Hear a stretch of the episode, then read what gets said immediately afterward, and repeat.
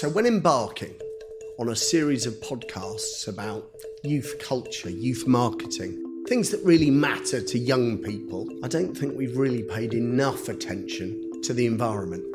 So, what I thought we'd do is I thought we'd speak to the founder and director at Plastic Oceans UK. Her name is Jo Ruxton, and she has created a documentary that topped the charts on iTunes, topped the charts on Netflix, called A Plastic Ocean. And watch it. If you want, straight after this podcast, watch it. It's a revelation. And what she's now done is using the power of film and the power of that documentary, she's looking to create an organisation that educates audiences of all ages on how to be more environmentally sound, how to be more ocean literate. So have a listen to this week's rocket fuel guest, Jo Ruxton.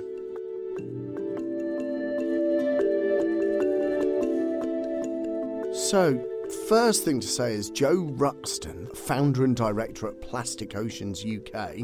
Thank you very much for being a guest on this week's Rocket Fuel. It's my pleasure. So, Jo, we're going to, as ever, split this chat into three different sections.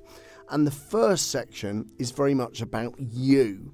Um, I'd really love to get a little bit of a snapshot in terms of your professional and personal journey. Um, give, give us a flavour. How have you ended up at Plastic Oceans UK? I was based in Hong Kong for 14 years. That's where I raised my family. And I worked for WWF and I started their marine program uh, which was interesting because at the time there was no protection for anything below the high water mark. And I was diving every weekend and uh, out with dolphins and looking at the corals and couldn't understand why there was nothing in the media about this. Local teachers didn't talk about it. And we were in the process of building, at the time, it was the biggest engineering project on the planet, which was Hong Kong's new airport, which was being reclaimed from the sea uh, to create a, a six kilometre platform for the runway. And that was really putting my heart into conservation. It's something I've always been concerned about um, the ocean. Yeah. Um, having lived on seven different islands in five different countries, it's always been a, a part of my life. Um, when I left Hong Kong, I then went to work at the BBC Natural History Unit, and I was um, started work on the first Blue Planet series. Oh wow! Um, okay. That was back in '97. Did five years on that, and then um, was there for a total of twelve years, mostly doing underwater documentaries. And because it's it's in it's in the heart of me, I always wanted to get a conservation story in, but was constantly being told people aren't interested. People just want to be entertained. Um, and I felt that that was wrong. I thought, how, how, you know, have to give people a chance. And if they don't know about something, how could they care about it? And also, if watching our documentaries, they would perceive the oceans to be full of life, very clean, fish everywhere, everything in balance. And that wasn't the case. So I felt that we had a duty to tell the right story. And I, I took the idea to the BBC. I, I talked about every time I had a, a a, a film going through the edit, I always wanted something in there, and it tended to be taken out at the last minute if I had put a conservation message in.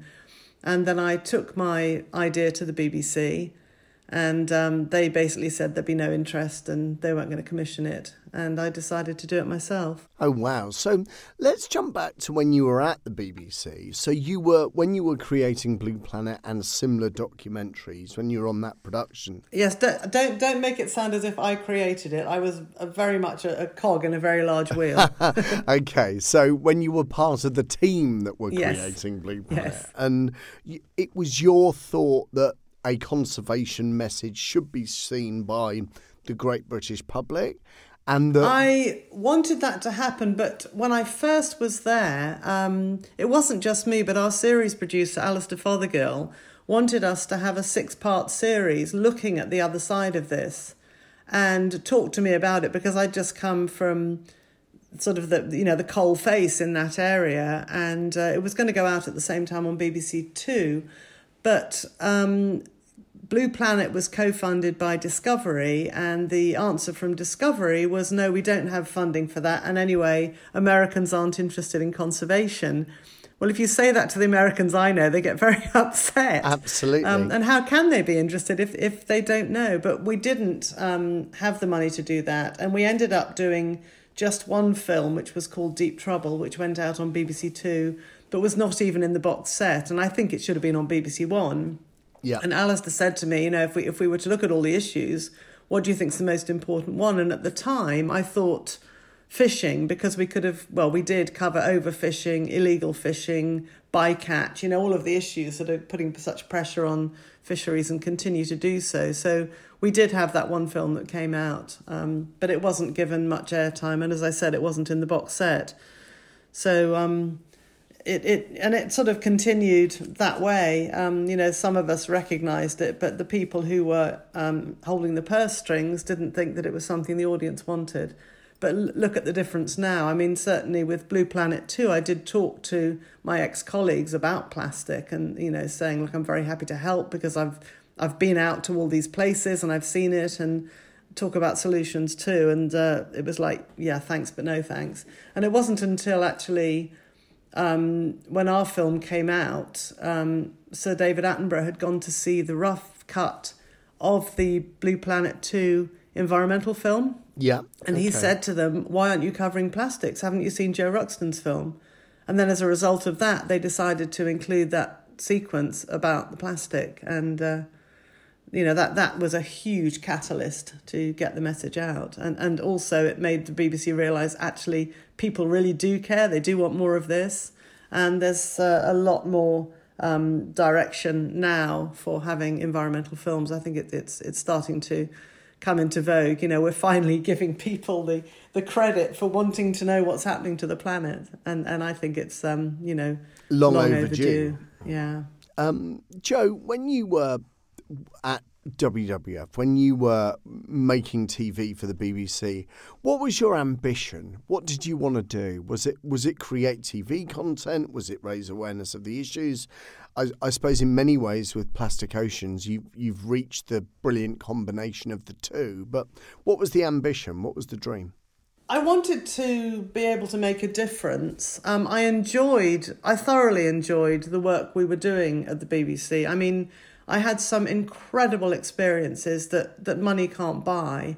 Um, you know, the access that we had, the places we went to was just phenomenal. But I think eh, when it's when it's sort of in your makeup that you want to do something, you know, it's so easy to sit back and let others deal with it and hope that they will. But I'm not the sort of person that can sit back if I feel there's something that I could influence or help to make changes, even if it's just pointing the right people in the right direction. I mean, when I made the film, you know, or came up with the idea, I never thought that I would be able to solve it. But what I did know was that if we could get enough interest and enough awareness and eyeballs on it, then the really clever people would come to the table and come up with solutions and ways to make this point to the right people, the policymakers, and so on. So it was never something that I expected to be able to solve, and it certainly hasn't been me that's done that. It's it's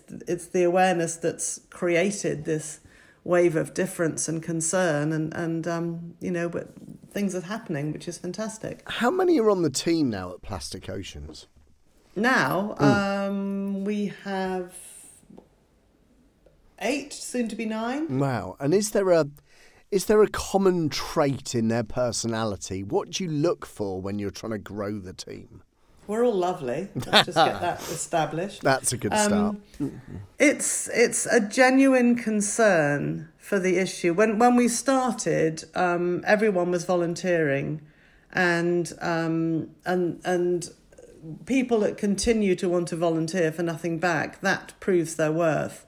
So um, that side of it was one thing, but now because we are a, a, you know properly established organisation, then obviously where people are working for NGO salaries, mm. and um, it, it it's it's easy when you talk to people.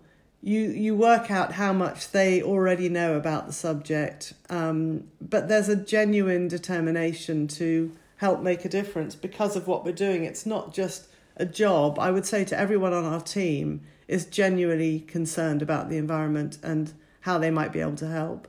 And what would you say you're known for, whether it's by your team as a as a manager, as a boss, or whether it's by the wider world?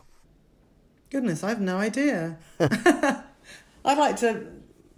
I, guess I'd like to think I'm known for somebody who's a passionate um, marine conservation person. I don't know what the what the right word is, but uh, I, I have a genuine concern for the oceans. I, I I'm not the sort of person that sits back or takes no for an answer. I mean, one of the things that I remember when I started with WWF, so many people said to me, you know, you, you will never get marine parks set up in Hong Kong, not with the, the fishermen.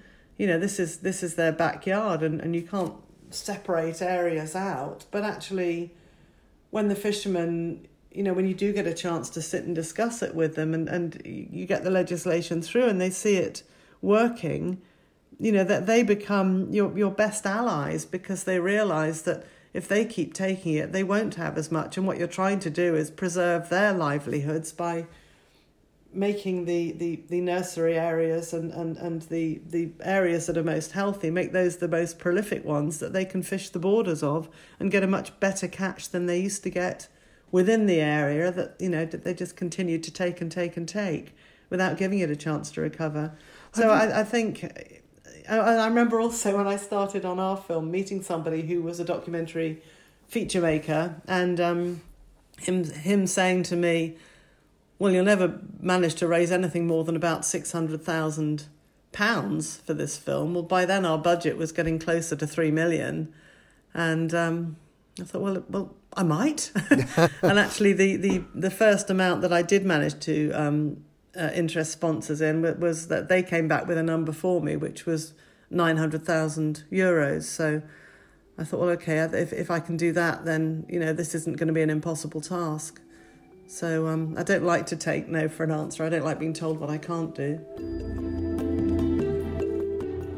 So I'm still here with Jo Ruxton from Plastic Oceans UK, and this is the part of the conversation where I want to talk more about the work that Jo does. Jo, bring to life the scope of your role. What's what's a typical year? What's a typical month? What what are Plastic Oceans UK doing? You've, you've got the wrong person, actually, um, because I don't have a typical day, a typical role, or anything. Um, as we're expanding, we have fantastic people with specific expertise, whether it's to do with youth engagement or social media, um, involving uh, corporates and getting our point across and helping with fundraising. Um, uh, over the years, I've been involved in every aspect of this, from creating or helping to create our education materials to bringing funders in. I think the the probably my my best um, the the best answer is that I'm the person that goes out and gunners the interest. I I do the public speaking. Um, so I, I I'd like to think that I engage people and get them interested in what we're doing, and certainly there has been well, I don't know how many how many talks to um, you know around the world that I've been doing. I've I've, I've spoken in parliaments, including the UK Parliament twice. Um, I, I do Q and A's after film screenings. I talk in schools. The main reason I'm going to Dubai is to speak to the um, Dubai Expo 2020 sustainability yep. team. Um, and so it's I, I think probably it's it's engaging people and bringing them forward i'm I, am i am good at sort of starting a fire when it comes to the business end of it um, that's where I, I really need help. You surround I, yourself I'm, with the top team. So uh, yeah, bring to life the, the the things that Plastic Oceans have achieved because there's obviously obviously there's the films, there's the public speaking. You're about to create a new film based in Mozambique. No, it's not based in Mozambique. That's just the first shoot. Oh, the first shoot. I see. Mm. There we are. So, why don't you tell us about the films that you've created so far? Well, we, we, we've only done the one main one. Um, Right. The reason we started Plastic Oceans was um, because I thought that it would be a lot easier to raise funds if we had a charity. But then, as the research started coming to the fore, um, I realised that this was a much bigger issue. When I started, I thought that it was just about plastic being an eyesore and how animals in the ocean were ingesting it and getting entangled in it. Um, but it wasn't until I started to learn about it, and it was actually on the trip that I went on to the middle of the Pacific Ocean, the so called Pacific Garbage Patch, um, with a bunch of scientists, that I learned about the chemicals that leach from and are attracted to plastic in the ocean and how these are getting into the food chain. I was about to say, so one of the key things, cause when I saw some of the film that you have created, was that point about how the um, the plastic, if it's in the dolphins' food chain, then it's in our food chain as well, and in Well, that, that yes. presents a whole new raft of issues. It does. And when I looked specifically at those chemicals and learnt more about it, um, the effects that, that those chemicals have been linked with include cancer, auto, autoimmune conditions, environmental disruption, so inf- infertility, um, behavioral and cognitive disorders are all associated with these same chemicals. So I wanted to get the point across that look, this isn't just about a pretty ocean. This is something that affects all of us. And, you know, whilst we have a choice whether or not to eat fish, about 20% of the planet relies on it for their main source of protein. Yeah, So it, it to me it, it sort of put it up to another level. You might you might not care about the ocean. You should actually because the ocean provides more than half the oxygen you breathe. Even if you live in middle of um, I don't know Alice Springs or Midwest America, you still can't breathe without the ocean. right. Um, but you know, a lot of people don't seem to understand why it's so important. But everyone cares about their own health and that of their children. So that lifted it to another level. So I wanted the film to have a legacy rather than go and see it and then talk about it for a bit and then on to the next. And that legacy is exactly what Plastic Oceans UK is doing now with educational programs and, and all the work that we're doing in awareness and science and getting the issue across and getting it scientifically accurate because everything we do is evidence based. And what's two questions, I suppose? How do you measure success? And I know that's a really tough one to do. And where does the almost the amplification of the film start? Is it in schools? Is it with corporate sponsors? Yeah, let let's tackle the success question first. When you created the film, were there metrics of the number of people you wanted to see it? Did you do, you see No. what No, it was very much flying by the seat of one's pants. Actually, um, I've this is the first feature film I've done. Um, BBC, you didn't have to think about that. You were given a budget. You try and stick to it. They handled distribution. I didn't even think about distribution at the beginning. Well, I did, but it wasn't something that I had a plan for Sure. what what was very lucky was that the film managed to get onto Netflix, iTunes, Amazon, and although we don't get the audience viewing figures for Netflix, what we do know is that it was their number one documentary for a while. Yeah. And it was also number one on iTunes. Um, and we now know that the film's been shown in more than 70 countries. And then there's also been the cinema screenings. It was it was designed, uh, it was shot for cinema, but distribution, cinematic distribution, has been more at specific events where people have been uh, invited along rather than cinema chains showing it, as happens with others. It it has been a real surprise how the interest that we've had because most cinematic films have a shelf life of about four months, if Yeah. that, and yet we're still getting invited for public screenings three years later. So it's really been um, something that people have felt very strongly about, and I think unlike other environmental uh, environmental issues that you can sometimes feel overwhelmed with, the plastic one is a very easy concept. You know, we we've been believing for the past sixty years that plastic's disposable. We haven't thought about it. Yeah. Have a disposable this, have a disposable that. You use it once, you throw it away. Nobody actually questioned the fact that plastic was designed not to be disposable. It was designed to be exactly the opposite, not to decompose. Yeah. It doesn't break down like other things do in nature. Plastic defies nature, and yet we've continued to make single use items out of it. And as soon as you get that in your head, it's so easy to make changes. It's like, what we've been conned all these years. you know, we can't keep doing this. Jo, I know it's in your background as a filmmaker, but was there any thought given? I know, I know the movie's still getting, uh, the film's getting shown three years later in cinema. Mm. Was there a, if, if you were to meet, so uh, marketing is my background, if you like, and if you were to meet a marketeer, they might say, you shouldn't make one long film. You should make a load of short films for social media. Oh, that's been discussed as well. And, uh, and I'm sure it has been. But was there yes. anything in the? I suppose I've not been lucky enough to sit in the cinema, but I can imagine. Well, it's on Netflix. You uh, can watch oh, it. Oh, I've watched it on Netflix. That's exactly right. where I saw it. But what I'm mm. wondering is the power of seeing some of the images in the film in the cinema. Uh, uh and, and yes, of course, on a proper sized TV. I they're just incredibly impactful. I'm oh, just... I totally agree with you. And that was originally my plan. Yeah. Um, unfortunately, because of the way the rights were handled, and this is a, a, a very sorry lesson that I learnt, I early on gave the rights away. Yeah. Um, and regret that deeply um, because I don't have access to the footage as as much as I would like, and it's it's I have to keep getting permission for every single thing that I do. Um, However, we've just created three new films using it and new footage um, that will be part of our education program and will be available um, for people to see.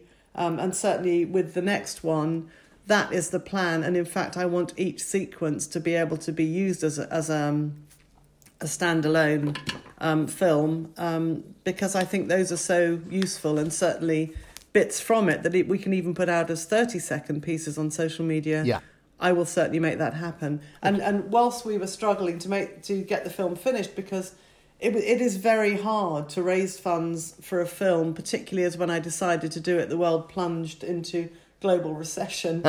yeah. And the reason it took eight years to make it was trying to get the funding um, at the final stages because we'd got all the footage, but we didn't have enough for um, post production and for distribution and it's it's hard to raise that when you show people rough cut footage if they're not in the business sure it does look awful and it's kind of you've had four years and this is what you've got you know nobody can see the potential unless they're in in the filmmaking business or they've got a very good imagination so this time although i'm doing a very quick shoot in mozambique because it's got to fit in with certain timings i'll i'll not continue with the film until i have all the funding pledged up front yeah. because I don't want to get into that situation again. But when we were in it, we, we were actually considering okay, shall we forget the long film and put it out as lots of Little. shorter ones? I'm glad we didn't because of its success story, but it certainly was a consideration. I agree. I think seeing the full thing in combination with shorter edits, perhaps, but the full film is wonderful. I mean,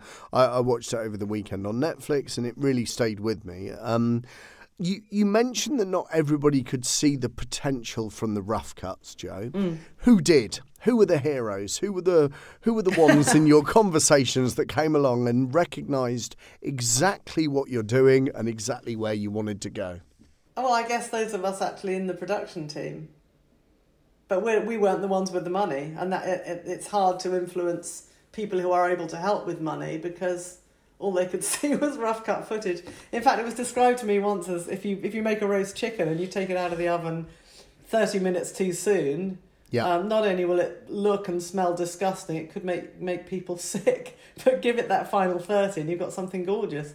And that's um that's a bit what it's like with filmmaking. It's uh you've got to you've got to wait till it's ready before you know people see it if you want to influence them. That that's a great analogy, Jo, and that's mm. one that will definitely stay with me. On the corporate sponsors, um, I, I I imagine it was tough. I imagine what was that journey like, and more broadly. How important a process is it in when addressing environmental issues and environmental concerns that we do as a wider society have the backing of big corporate partners? Well, corporate ones are a difficult one, and we didn't have that. Um, apart from the Green Dot um, hmm. Recycling mm. in Germany, who were big sponsors, but normally when corporates want to want to um, invest in a film, it's that it's an investment. I wanted people who were philanthropists, people who had the money and wanted to help the planet because they believed in it and believed in what you were doing. And I'll I'll be saying that for my second film as well. I I don't want for a start I don't want the stress of thinking, oh my goodness, what if it goes wrong and I mean that that, kind of thing is, is worrying enough with sponsors, but if you know other people want to make money out of it, yeah um, it's difficult. But the other thing is, if if the second film is successful, I would like Plastic Oceans UK's work to be the beneficiaries from it, so that we can continue doing what we want to do and focusing on wider issues and bringing people in because. You know the planet is is in a pretty critical situation right now, and we need more people to understand, particularly how important the oceans are. You know, it's it's our life support system, and we can't afford for the oceans to suffer because anything that breathes the air, for a start, is going to be compromised, to, to, to say the least. So, with the the the first film that people can see in on the channels that you've mentioned, mm. how will the next film differ to that first film?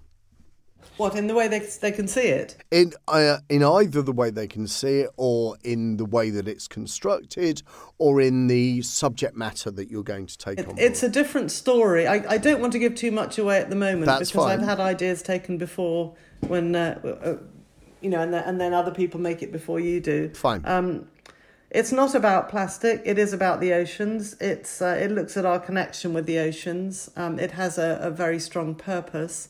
Um, but I, what concerns me at the moment is that with all the environmental issues we have, that people are either getting jaded or overwhelmed with all the environmental crises that we have. And I think we're in danger that people will switch off because it just becomes too much to think about. And to an extent, I feel that way about ocean acidification because we are absolutely on a path to that becoming a serious issue in the oceans.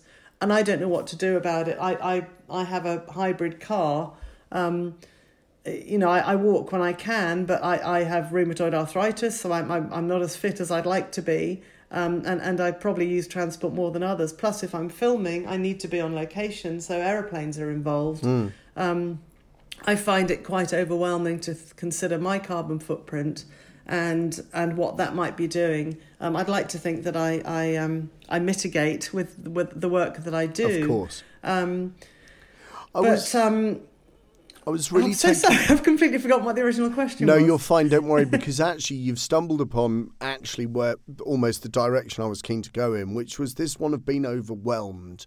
Yes. And, oh, yes. Okay. And, so and your want about this film the, to. The, the entire globe being in a critical state. Yes, absolutely. At, at the end of every month, when I was in my early 20s, I donated to about three or four different charities, okay? And mm-hmm. But I knew some months the direct debits would bounce and therefore I'd get a nasty fine from my bank. So some months I had to weigh up which charity was more important than the other ones. And it was mm. a really, really tough role, a tough choice to make. I I just wonder whether people are, however subconsciously, to your point, overwhelmed. I think lots of the the kind of truths at the heart of being better for the planet there are kind of parallels, but I just wanted to explore that point a bit of of people being overwhelmed with multiple messages from multiple, all really good causes. But how do they cope? How do they know what to well, do? Well, I, I think that a lot of the films that have been made about plastic have been very hard hitting and very sad, and what leave you just feeling empty and very very it's a very doom and gloom thing. And i think the sort of people that will watch those are the people that already know and care about things. What we wanted to do was to reach a wider audience. So i knew that we had to have entertainment in there so that people could be entertained whilst they were being educated. But we had to end with a very positive note. People have to understand they can do things. What i want to do with the next film is there's going to be an awful lot more wonder in this film, as in new, exciting, and fun elements that people have never even thought about. I want people to understand the character of the ocean so that they naturally start to care about it because there's going to be some facts in there that they've never even dreamed of. But that there will be this this message in it, but it's a much gentler ask. It's um, it makes it'll make people realise, gosh, I didn't know that. I really want to know more. I really want to do what I can. And I do think that whilst scientists and NGOs will push and lobby government over um, campaigns that they have, and I know that a lot of scientists have been working in plastics for many years, nobody was hearing about it because the only people that do hear about it are those who are looking into it.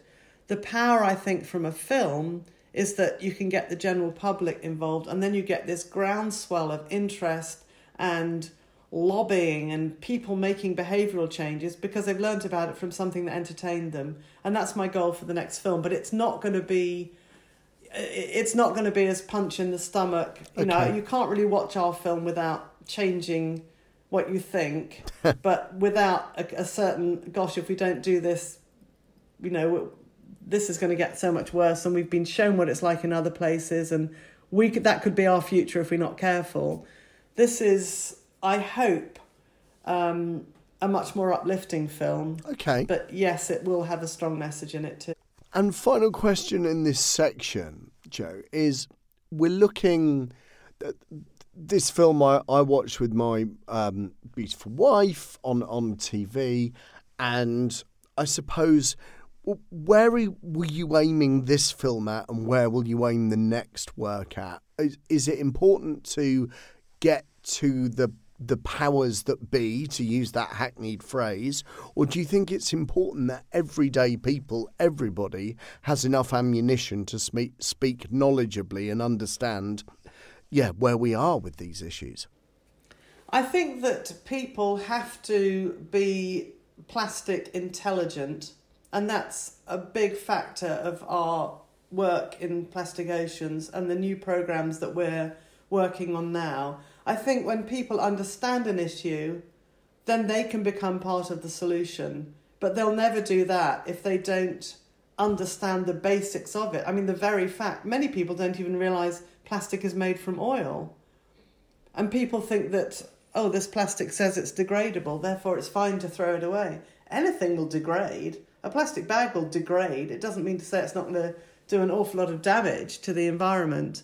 So people need to understand and also see through a lot of the greenwashing um, that's happening now. I mean, I, I remember seeing somebody had told me that the plastic bottle they were using was biodegradable, and I looked into it, and actually, what it was made was made from was plastic that was held together with plant material. So yes, if it ended up in the environment, the plant would break down naturally but actually it would be much worse because you'd get, get tiny flakes of plastic which could blow in the wind and get into watercourses and get into the environment much more easily than if it had been a normal plastic bottle. Um, so it, it's to make people understand plastic and uh, you know have this intelligence about it, and then they can make their own choices. With this one, I think it's much more about I think what we might call ocean literate that people understand what the ocean does for us and why it's so important that we give it a chance to do that. Because when you think about biology at school, I mean, I was always interested in the ocean with my hobbies and swimming and diving and everything else, but we weren't taught about the ocean in normal biology. No. We were told, for example, that the forests were the lungs of the planet. Well, certainly they, they help contribute as lungs of the planet, but it's the oceans that provide more than half the oxygen we breathe and absorb most of the carbon dioxide we produce. Yeah. And and and I didn't know that at school. You know, I, I decided to study um, the marine environment at university, and that's where I learned a lot, and I've also learned a lot more in the work that I've done. But why isn't this part of part of our normal education? So, so I want to make a film that's really interesting that will make teachers want to use it, want to use elements of it, you know, yes, they can they can plug in with the education work that we're doing, but I want to take it a step further than just plastic to actually look at the whole thing and why it's it's so vital that we realise this connection we have and what it does for us. I love that phrase you used about people becoming ocean literate. I think that's mm. a hmm. really. I'm not. I didn't come up with that. There is the ocean literacy is a thing. Ah, there we are. Well, it's mm. it's a great turn of phrase, and uh, yeah, it's one I'm I'm I'm looking forward to proliferating myself. So yeah, it's good. a good idea. Mm. So the other phrase, as well as ocean literate, that you used, Jo, was plastic intelligence. Hmm. Have you got a, a, a an almost a key takeaway for the audience listening around that? Well, there's one that springs to mind, and that is how many people who use, for example, plastic water bottles, etc., and say, oh, it's okay because I recycle it. And there seems to be this perception that recycling means closed loop, that this will continue to circuit around and we don't have to worry how much plastic we use because it will come back. I think what so many people don't realise is that you cannot keep recycling plastic. If you have a can, a drinks can, the aluminium can continue to be recycled ad infinitum. It just it doesn't lose any quality. Plastic does with each time, and even the best recycling for a plastic bottle, it can probably be done about 10 times and then it'll lose all of the properties that give it its, its I know its flexibility, its clarity, whatever it is. Plastic will eventually become hard, mixed black plastic that nobody wants. And despite the amount of recycling we have, we are still producing more and more plastic for single use, and that is an exponential curve. So we have to stop thinking that recycling is the answer for plastic. We cannot recycle our way out of this. So Rupert, uh, producer's talking to me, and his point was, so what happens after ten times? Then that's when it gets dumped. Oh, yes, it, will go to to um, landfill or it'll be burnt. Um, it, it's it's it's not the answer. Um, well, afterwards, yes, that, that when they don't want it anymore, that's when it tends to go to landfill or it'll go to an incinerator. Um, there are new solutions for um, plastic um, which can turn it back into oil, in particular, a process by Mura um, Energy, uh, Armstrong Energy, uh, under Mura technology, which is catalytic hydrothermal reaction. And that uses a steam method to turn plastic into oil. Um, two things about this. One is this te- uh, turning plastic into oil isn't new technology, but there are a lot of emissions in the process. And that to me is a problem. Um, with this one, the emissions are virtually zero. Now, whilst we are continuing to run our trucks on diesel and our ships and, and you know non-hybrid cars and hybrid cars actually as well, while we're still using oil, um, my uh, perception is that we should be using up the plastic waste that we've got stop polluting the planet. And while we're in the process of looking for brand new clean technology that doesn't rely on fossil fuels, why don't we clean up the mess that we've been making in the past 60 years? So that is um, that that to me gives me a lot of hope. But getting governments on board with new technology isn't straightforward. Sure, yeah, it can take decades. Mm. Jo, can I ask another question just whilst mm. we're talking about your work? Um, yes. It seems silly to look at your work in isolation. That point that you and I were talking about earlier about being overwhelmed with the number of um, environmental issues and and and global climate crisis. Where do you, when you see Greta Thunberg, when you see Extinction Rebellion, do you think good news, it's other people, or do you think that's going to confuse audiences? Or how do you think your work and the work that Plastic Oceans are doing lives as part of a wider, more complex set of environmental messaging? I think that plastic and certainly plastic production plays into the whole climate issue anyway, uh, because it is something that's being taken out of the ground. And one of the, uh, and, and, you know, the whole process of, of, of plastic involves emissions anyway. Um, so I, I, I, I think that getting people's awareness of the planet and why we need to help it is, is vitally important the, and the way this fits into it. Talking about the CAT HTR um, solution as I was just now, um, that also means that if we're producing cleaner oil from our waste, and it's cleaner because plastic has already been refined twice, but it also means there's going to be no consideration for fracking or for drilling in pristine environments around the world for more oil because we've got it all sitting there. We just need to process it. So, last section, Jo, if you're happy, probably will mm. be the shortest section.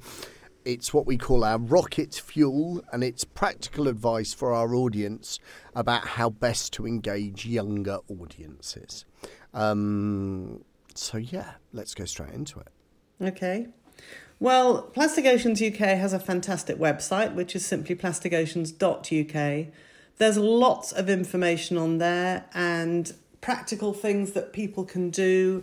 Uh, we have fact sheets that are downloadable. If there are teachers listening, we have some incredible education materials that are free to download. And these include clips from the film, PowerPoints, anything that a teacher would want to save them that slog on a Sunday afternoon when they're doing their lesson plans. It's all done for you. Um, so that's going to be music to the ears of a number a number of people listening. Uh, our audience are w- made up of people from marketing, media, and indeed anybody that wants to talk to younger audiences. Well, absolutely. There's so much there, and there's going to be an awful lot more. We're about to release a whole load um, of new education materials, which I think are going to be fantastic for youth engagement. So certainly do that. But the other thing is just understand and keep it in your mind that plastic was designed not to be disposable. And once you do that, it's so easy to think about alternatives. They're obvious. Instead of buying butter that's in a plastic butter dish that lasts as long as your butter does, then instead of doing that, you buy it wrapped in paper. Yeah. Why have a new butter dish every time you need it? Yeah. Completely. I think the, the plastic bottles and the shopping bags and the straws, everybody's everyone's pretty much across now. But think also about soap. You don't need liquid soap in a plastic bottle that runs out. No. You just buy a bar of soap wrapped in paper.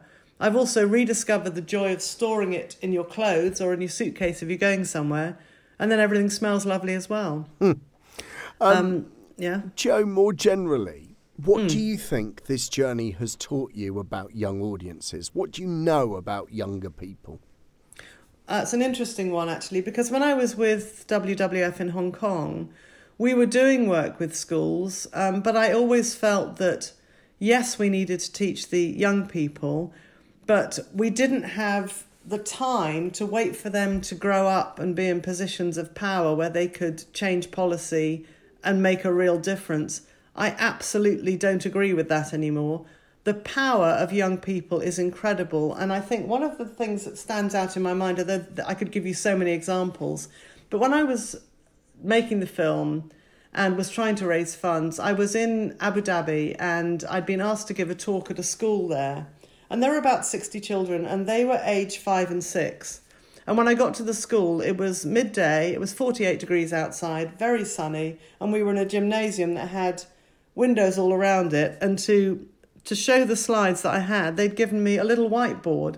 So I had 60 very young children in front of me. This little whiteboard that when I projected onto it, it either reflected so much or everything they were looking at was almost black. So I was trying to describe what they were seeing, thinking, this is completely hopeless. How on earth can these poor little kids be interested in what I'm trying to show them here? But then the following day, I'd gone down to Dubai and I was talking in a cinema to grown ups. And I saw a little child sitting in the middle of the audience. And obviously, I show different slides and, and different things um, to different age groups. And I was going to show something which I wouldn't know, normally show young kids, which was a, the bird being cut open yeah. with all the plastic inside. And I said to, I could see the mother with her, and I said, You might want to hide her eyes for this bit. And she came up to me afterwards and she said, my little girl was in the class that you spoke to yesterday in Abu Dhabi, and she insisted I came down to listen to you. Wow. So, and that was a five year old. Yeah. So, and the other one was um, a talk, an assembly that I gave with another organisation. We did a joint assembly, which was just a 20 minute thing in a primary school. And the catering manager came up afterwards and said, Look, I'm not going to stop selling bottled water in the school because it brings in a profit of more than £10,000 a year, and I need that. And it's very hard to argue against somebody like that who is trying to run things properly and knows what you needed.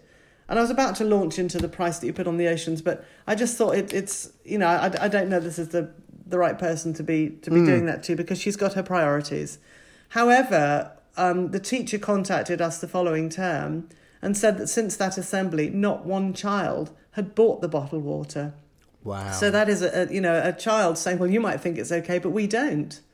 And then and, and, and obviously they are fantastic ambassadors with their parents their brothers and sisters the rest of the family you know their peer groups.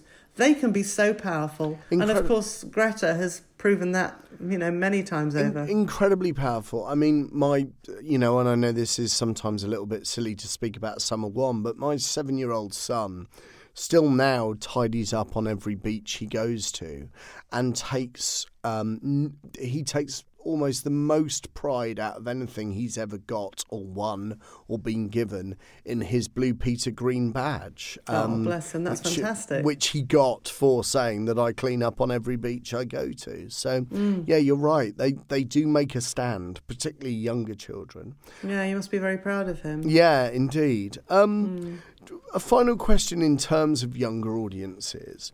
How do you think their behaviour has changed and how do you think it will go on to change? As far as our work goes? As, as far as your work goes, or more generally?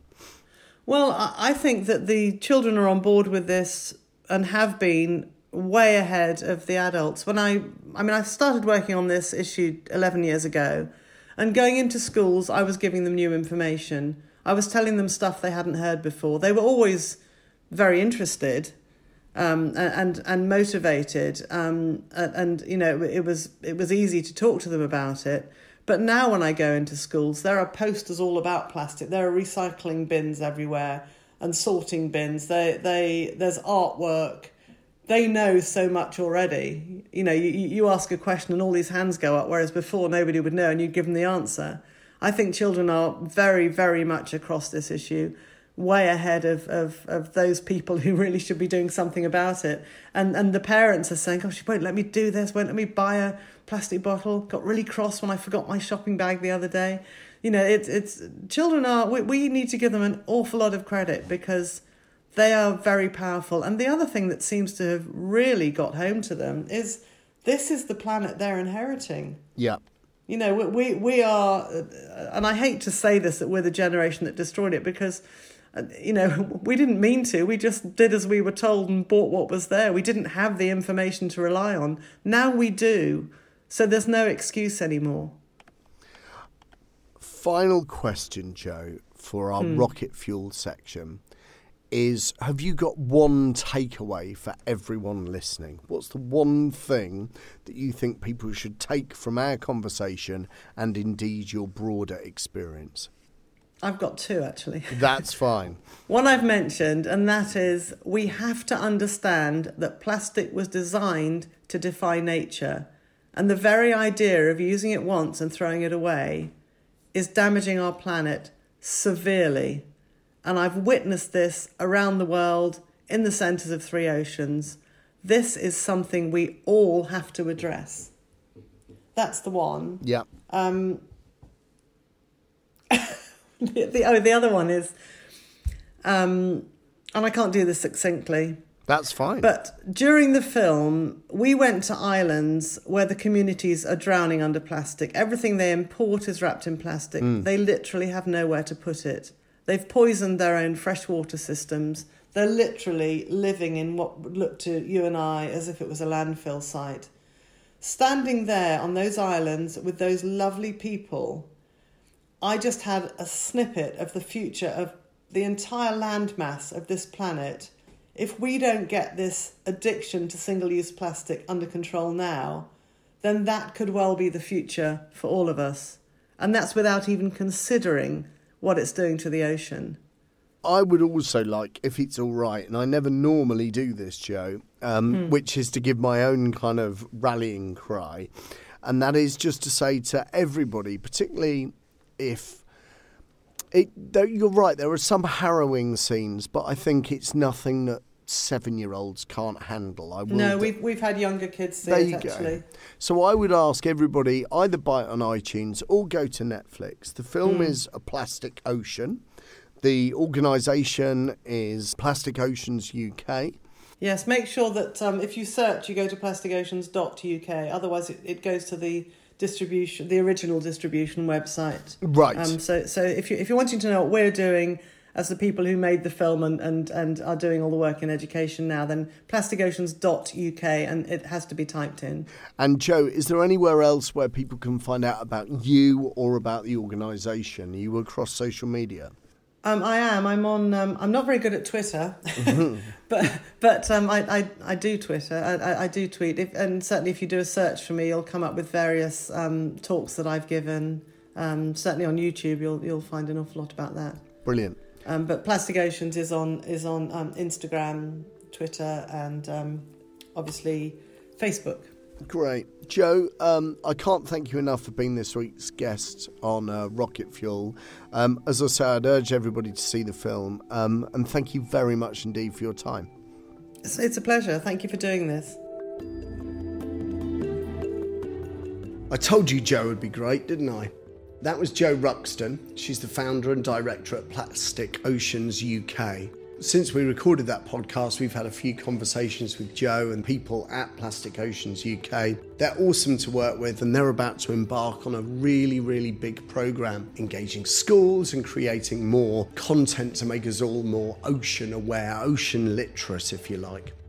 We're taking a short break from Rocket Fuel. We're going to be off the air for about three weeks. But in the meantime, I'd urge you all to look at some of the previous interviews we've got. Um, have a look at some of those interviews.